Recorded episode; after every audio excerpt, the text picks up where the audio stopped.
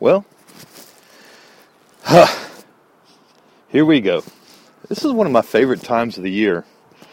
Uh, right before the beginning of the new year, as I look ahead and think about this last year, for me, it's just a, a challenge. And today I, I, want to talk to you for a few minutes about uh, getting back on track. It's pretty appropriate because uh, I haven't done a, a podcast in, in quite a while. And I want to tell you, I'm sorry about that. Uh, I got off track.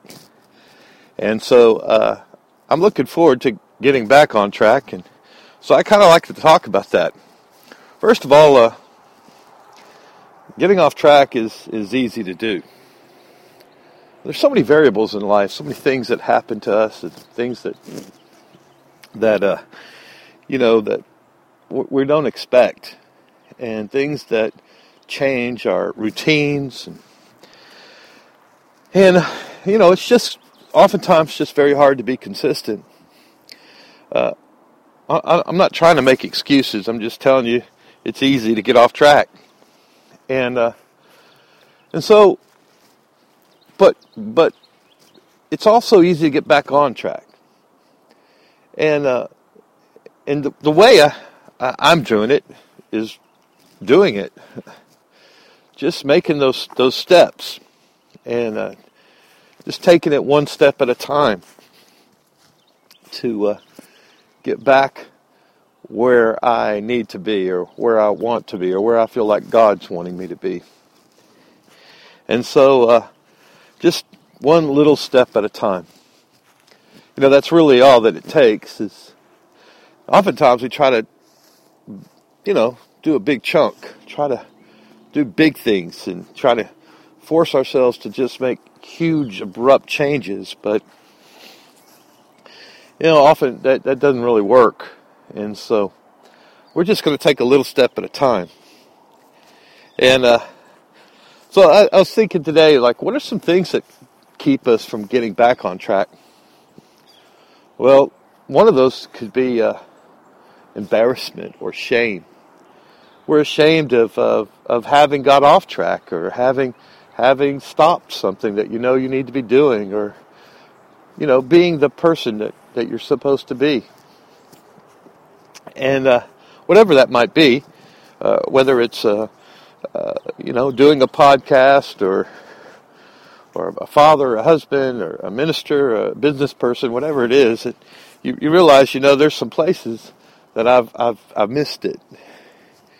And uh, it requires great humility just to say, you know what, uh, that's, that's what's happened.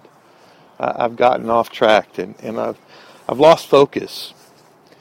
And, uh, and, and to, to use that time as a building block, having fallen down as, as a thing to pick yourself back up and to use it for something that will make you stronger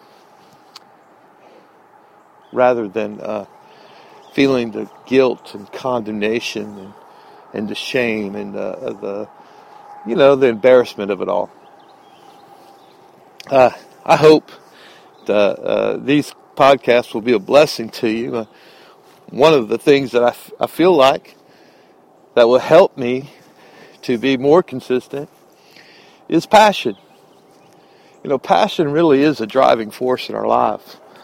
Love love is the, the strongest force in my life. And, and if I could love you more, love you enough that I, that, that I want to give to you, that I want to, to, to share with you and to share my life with you and to, to help you and to give you strength and encouragement.